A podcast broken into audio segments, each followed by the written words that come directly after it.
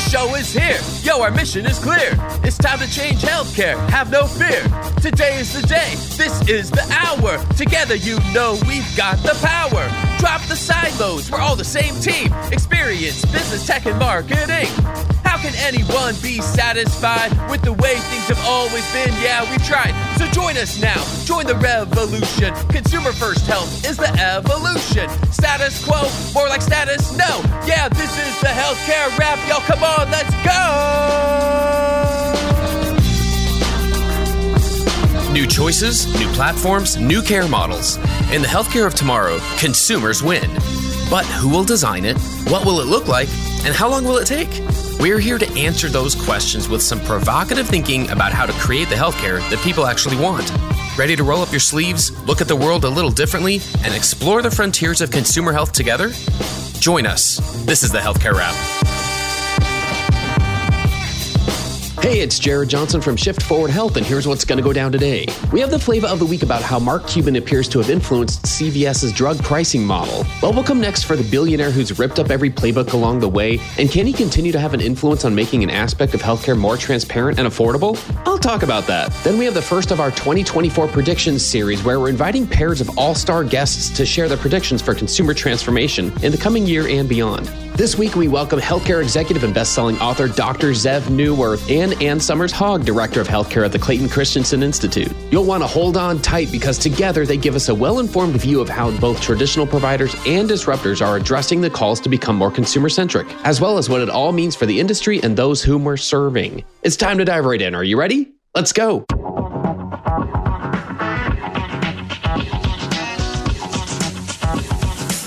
Flavor of the week. Is a shark staying in the healthcare waters after all? And is it time to acknowledge that we could be watching a consumer health revolution happening right before our eyes? We're talking about Mark Cuban and his Cost Plus drug company, which debuted in January 2022 with a simple formula for drug pricing a fixed markup of 15%, a $3 pharmacy fee, and a $5 shipping fee. It was revolutionary at the time, and now we're starting to see the next level of impact. CVS, the largest retail pharmacy in the country, just announced a departure from the opaque pricing models of the past to a formula that includes the cost of the drug, plus a set markup, and a fee to cover operations. Sound familiar? Sound like a coincidence? It's the latest domino to fall, and it's a big one. The chain reaction is underway. In August, Blue Shield of California ended their 15 year relationship with CVS and replaced it with Amazon and who else? Mark Cuban's Cost Plus drug company. This is the case of a billionaire who's ripped up every playbook along the way and chosen to devote some of his vast resources to making an aspect of healthcare more transparent and affordable, which are two things that we haven't had historically with drug pricing. Pharmacy benefit managers, or PBMs, have long negotiated drug prices without any transparency.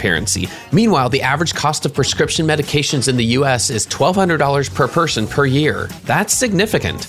And that's the influence that Cuban has had while splitting his time among his many ventures. But suppose that changes. In fact, let's dream a little bit about what's possible here. And hey, this is a predictions episode anyway, right? So why not talk about the fact that Cuban is selling his majority stake in the Dallas Mavericks, the NBA team that he's owned since 2000? And let's also mention that he has said he's leaving Shark Tank after the next season. In the meantime, he's frequently quoted saying that if he does the drug company right, it'll be the most important thing he's ever done. So I don't think it's too much of a stretch to say that maybe he intends to devote more of his time to disrupt the cost of prescription drugs. And that could become the ultimate maverick move, the pinnacle of the King Shark's career and legacy. When Cost Plus drug first came on the market nearly two years ago, I said then that every new disruptive footstep brings us closer to consumer first care, and I, for one, applaud this step. What makes healthcare great?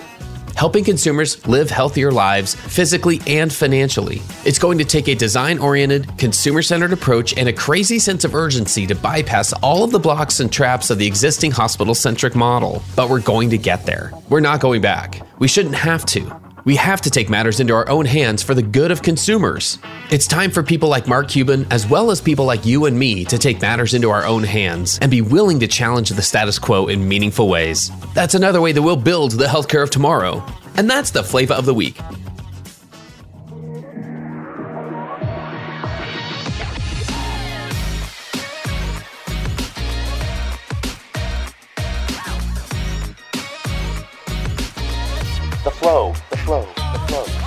Right, listeners, let's get into the flow. Today, we kick off our prediction series to wrap up the year. I'm very excited here. Let me welcome our two guests, and we're going to get into things. First, we have Dr. Zeev Neuwirth, healthcare executive, best-selling author, and host of the Creating a New Healthcare podcast. Zeev, welcome to the Healthcare Rap. Oh, thanks for having me, Jared. We're also pleased to welcome Ann Somers Hogg, director of healthcare at the Clayton Christensen Institute and host of the Life Centered Healthcare podcast here on the Shift Forward Health channel. Ann Somers, welcome to the Healthcare Rap. Thanks for having me, Jared. Happy to be here. You know, I have to say, I was inspired by the, the two episodes that two of you recently recorded together for the Life Centered Healthcare podcast just a few weeks ago. They they were not only inspiring, they were so well informed. I learned a ton just listening, but both both episodes seem to center on what you've seen in the industry. And so today we're kind of taking that and just we want to have a little bit of fun. We want to offer some predictions. The goal here isn't to keep a score sheet and see who's right in a few months or you know 12 months from now. It's really just to provide some some thinking about if some trends continue or if they don't, what does that mean? We're going to focus today on consumer transformation. So, we just want to hear what you're seeing and where you'd like to see the industry go. I, I feel like that's a, a, fair way to inform our perspectives. What do we hope to see? Because that does drive a lot of, of things that we keep our eye on for sure. So I, I want to give you both as much time as possible. Normally, we'd give you a chance for a bit of an extended bio, but not only do I feel like everyone knows, the majority of people know who the both of you are, but I want to give you the most as much time as possible. So what we want to do is divide this into predictions from certain viewpoints or certain stakeholder groups and talk about what you think we might see. So, for instance, we'll start with traditional providers and what we expect or hope or think we might see regarding consumer transformation with traditional providers. And Ann Summers, I'll give you the floor first here. Can you start us off? What trends do you think we might see here with traditional providers? Great question. I think the first thing I think is something that Zeev and I spoke about in our second podcast together recently, which was around the fact that now healthcare is playing a game of water polo and no longer are people staying in swim lanes. So, what we may have thought of as traditional providers may continue to look different than they have in the past. And what I think we'll see more of is more partnerships. So, as traditional providers have been financially struggling since COVID, and for the vast majority continue to do so due to labor shortages, increased labor costs, declining reimbursement, et cetera, et cetera. All the things listeners know and hear frequently. I think we'll see more partnerships both in the traditional sense as well as with new types of players. So, Zeev and I talked about the role that VC is playing in partnering with traditional providers. I think that we will continue to see that. I think we also may see more cross market mergers, like with Atrium Health and Advocate Aurora Health, to combine and create Advocate Health.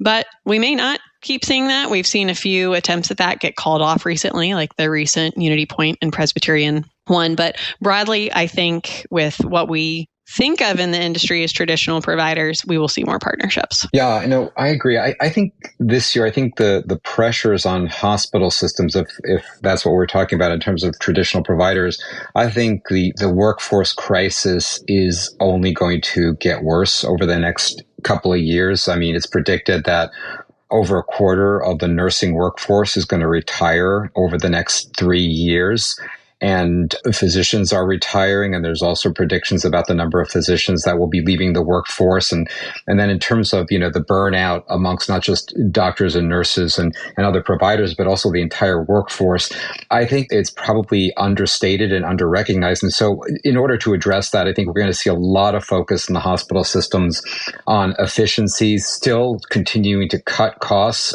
as much as they can. I think the other issue is unionization is going to be another another thing that's eh, going to continue. We've seen a lot of that. You know, KP was in the news recently with that.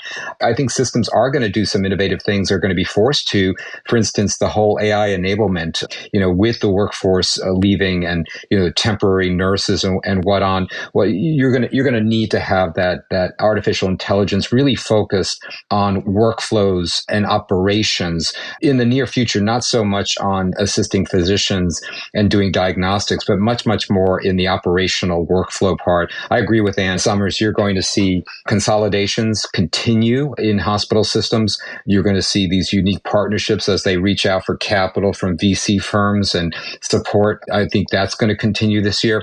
I think you're going to see direct to employer from hospital systems as, as they're looking for different channels to really expand their market base. Outstanding. I, I hear a theme here, which is partnering and kind of changing the shape of what we would consider a traditional provider or hospital and health system to look like, to act like, and to behave in these areas.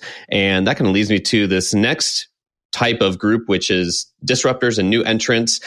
We can define this however we want. You know, a couple of groups I, I would typically include under that would be payviders, so the United slash Optums of the world, for instance, as well as big retail and, and digital health players who are here who, yeah, consumer brands that as we all know, you know, are not traditional providers at, at any rate. These, these guys get all the headlines, it feels like. So we talk about them a lot, but I'd love to hear just what you think we might see from disruptors and new entrants, anyone, anyone in these lines who is not a traditional provider organization. We'll flip it and start with you, Zeev, on this one. I think the retailers, I, I you know, again, we're having a little fun here, so I'm gonna I'm gonna go out a little bit and and I don't I don't really like making predictions, but this is all in fun.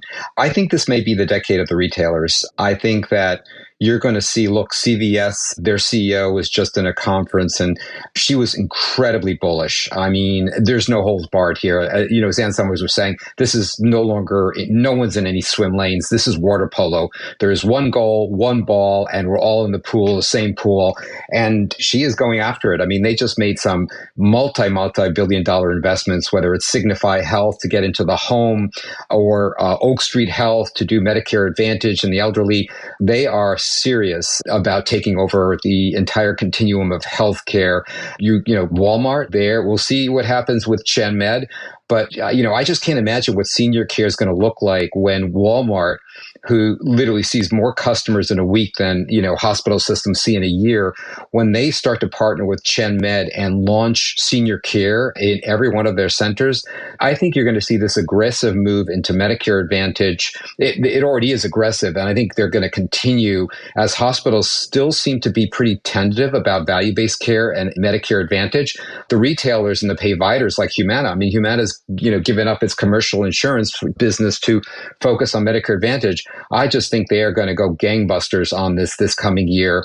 They're all talking about how they're going to expand their clinics, expand MA, and I think they're going to focus on that. I think they're going to just become, you know, we talk about these vertically integrated delivery networks. Well, here they are. This is it. It really is incredible to think what could be possible. I mean, a year ago, were we talking about Risant Health, you know, like like just even to think what any of this looks like, and like you said, the these investments, that you can't ignore these billions of dollars going in here. I like Zeev's comment around the decade of the retailer. I do wonder specifically on the Walmart ChenMed one if that actually goes through how it'll be executed because with M&A the devil's in the integration details and how that actually plays out depends on whether or not the organization truly understands the value of the asset they're acquiring. So Zeev, I love your vision of the future. I hope that if Walmart does acquire ChenMed that what becomes reality is what you said and that value is truly created instead of destroyed. But in terms of your question Jared, what do we expect to see from the disruptors and new entrants? With my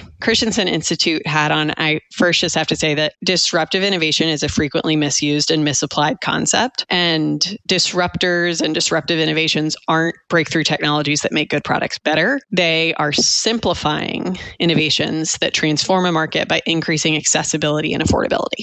So, through that lens, I think disruptors will continue to focus on going after non consumption in the market in finding ways to make healthcare more accessible and affordable. And I think we'll especially see this in women's health services like doulas, fertility care, other aspects of women's health that have not yet been optimized for how women are different than men. And I think we'll also see some disruptive opportunity in wellness because wellness is really having a moment right now and it's continuing to grow as Gen Z opts into a life of sobriety. And this has ripple effects for health and wellness products and services and really provides an opening in the market for new entrants and potential disruptors to capture this non consumption and perhaps more the broad health and wellness industry as opposed to just what we think of as traditional healthcare. But you know, while we're being hopeful, I hope ultimately that's what we actually think of in terms of healthcare because it should be more about the health than the care. In terms of new entrants, I think they'll really be focused on proving outcomes, on sustainable cash flow and a path to profitability if they want funding because the the pre-COVID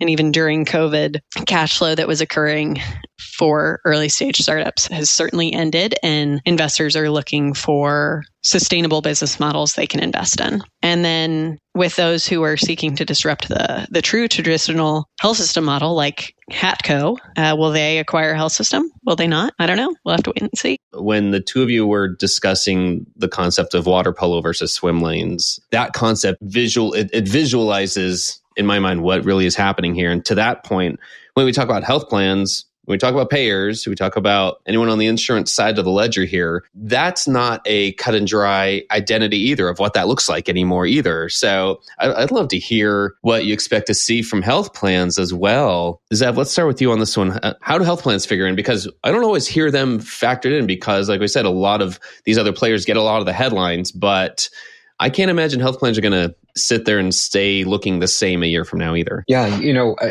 and again, the lines are blurring because, you know, when we say health plan or what we used to call a payer, let's talk about the big one, which is Optum you know, it's hard to call Optum a health plan. You know, I would say the same is true of CVS Aetna. You really can't call it a health plan because, like Optum, they have providers, lots of providers. You, you know, again, CVS just spent, what was it, $10 billion on Oak Street as a Medicare Advantage senior care provider.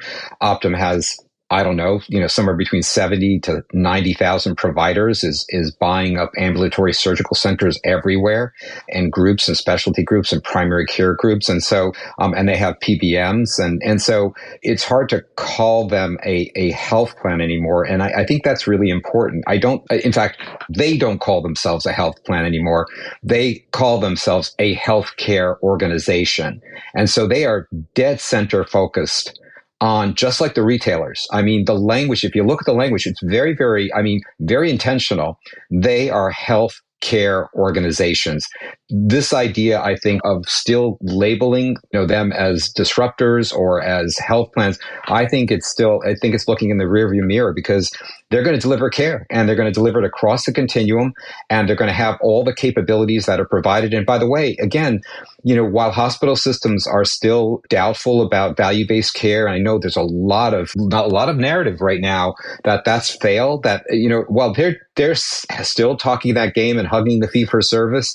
These other healthcare organizations, these vertically integrated networks, whether it's you know the, the the retailers or the traditionally what we thought of as health plans or insurance carriers, they're diving into value-based care like no one's business. They're they're gaining all the capabilities that you need, including including the digital technology and the analytics that you need to actually pull that off. And they're moving into the future. And, you know, again, you know, while, while, while these large hospital systems, you know, boast at you know 10,000 or 20,000 or, or 50,000 Medicare Advantage patients at the most.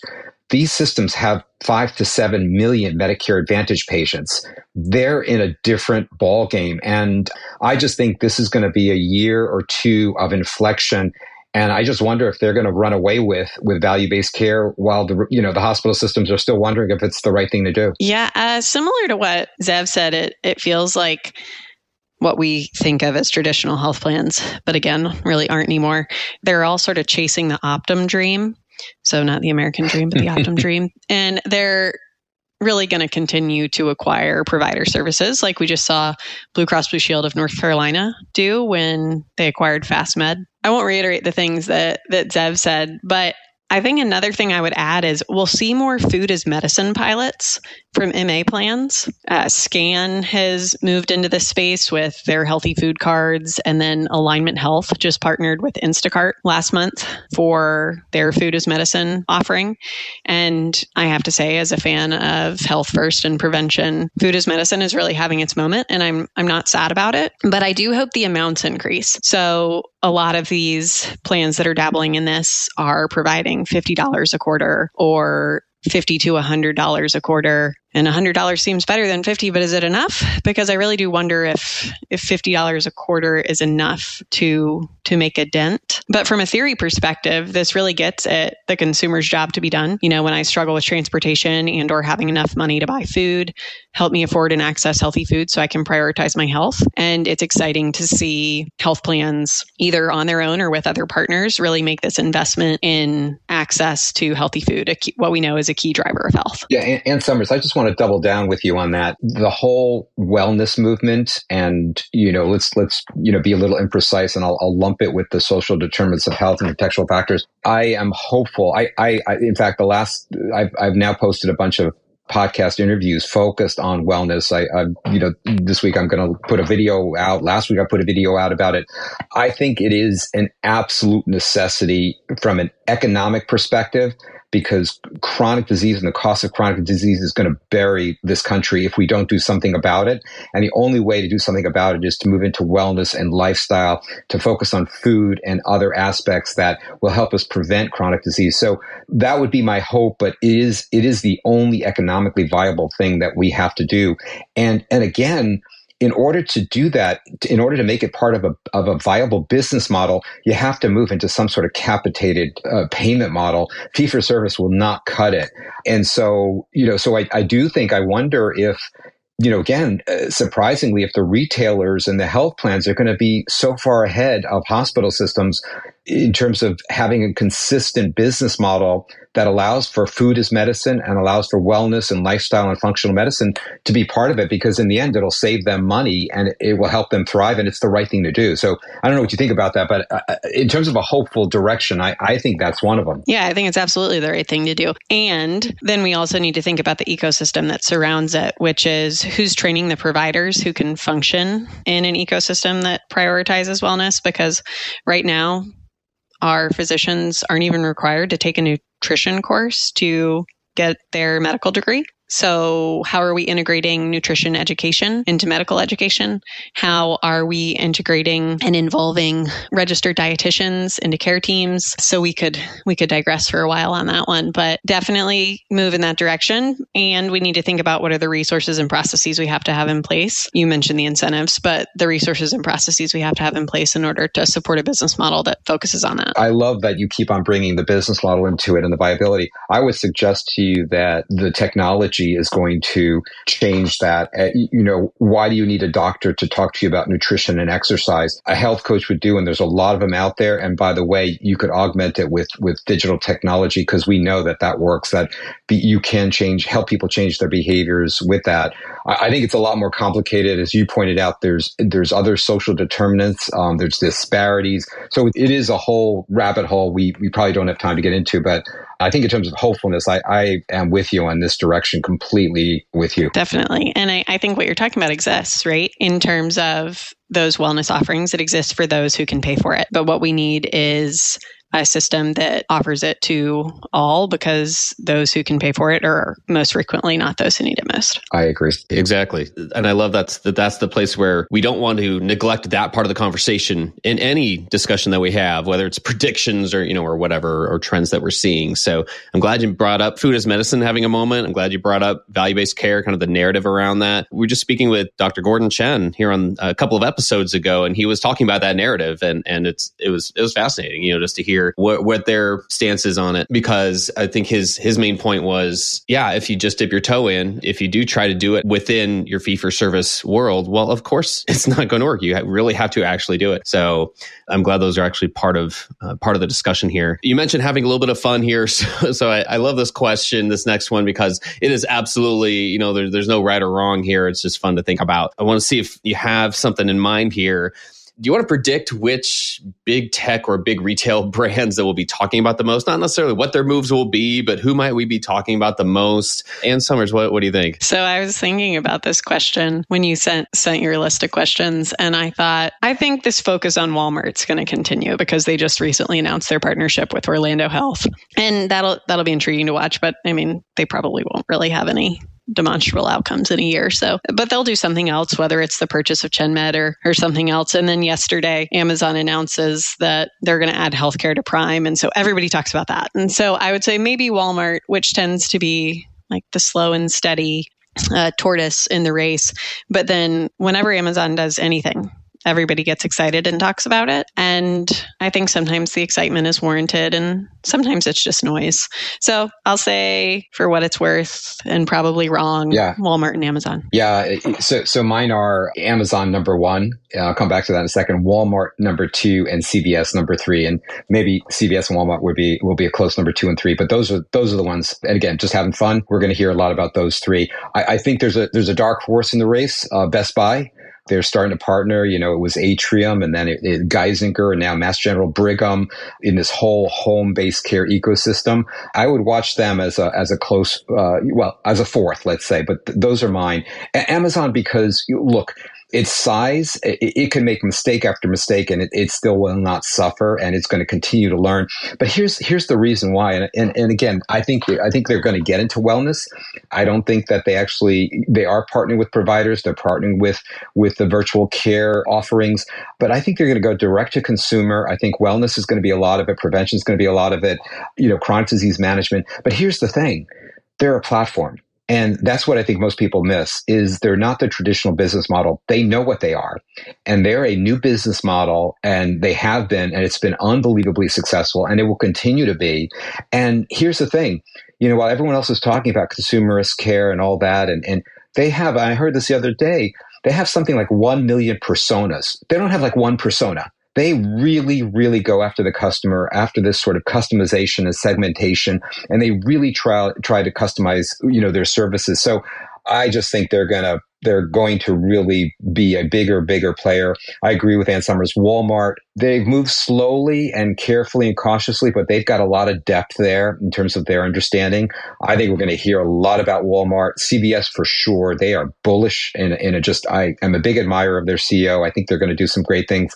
And again, I would say watch out for Best Buy Health. It's small, it's new to the game, but they're really creating some partnerships. I love it. I love it. I want to make sure we leave a little bit of time here for this last question because I'd love to hear what you both think. I'd love to hear what what do we hope is the net result of these trends. Why does this all matter, right? When we even take a step back and not even just think about the industry, but as a our as a society, what can be the result here? What do we hope it gets for us as people, as a society? Ann Somers, what do you think? What where do you hope all of this gets us? Yeah, well, we always overestimate the change that occurs in two years and underestimate that which occurs in ten, right? So I'll probably overestimate what's going to happen in the next twelve months. But I do hope that the food as medicine pilots and the enhanced focus on wellness and prevention that we've talked about over this provide additional data on the power that food and lifestyle can play in reversing and preventing disease. We know it can, and I hope efforts like what we talked about from SCAN or Alignment Health or others really move the industry towards one that sees value in prioritizing healthy food as a key driver of health. Again, it'll take more than a year, but but that's my hope. These are the three things I think are most critical for healthcare. Not to be pessimistic, but if we don't nail these soon, I, we're going to be in trouble. One is affordability of healthcare. Healthcare is just absolutely unaffordable for the vast majority of Americans. Related to that is accessibility, and related to that is the disparities in care. And again, the disparities in care, despite all the talk on equity, are getting worse every single year. And people who are poor are dying sooner. They have much more chronic disease. You know, the burden is for them, their families, their communities, much, much worse. This is getting worse, not better. Longevity is decreasing mostly because people who aren't wealthy are dying sooner. It is, it is beyond healthcare. This is really tearing apart the, the social and economic fabric of our country. I hope, I mean, the biggest hope I have, I hope we have a new type of leadership, a leadership that understands that if we don't solve affordability and access and disparities in care, we are heading towards a calamity. And my hope is that we have a new emerging leadership that wakes up to that and actually does something about it. Zeev and Somers, it's been such a pleasure. You've given us so much to think about. Thanks so much for joining us today. Thank you, Jared. Thanks for having us, Jared. This is fun. Yeah, thank you.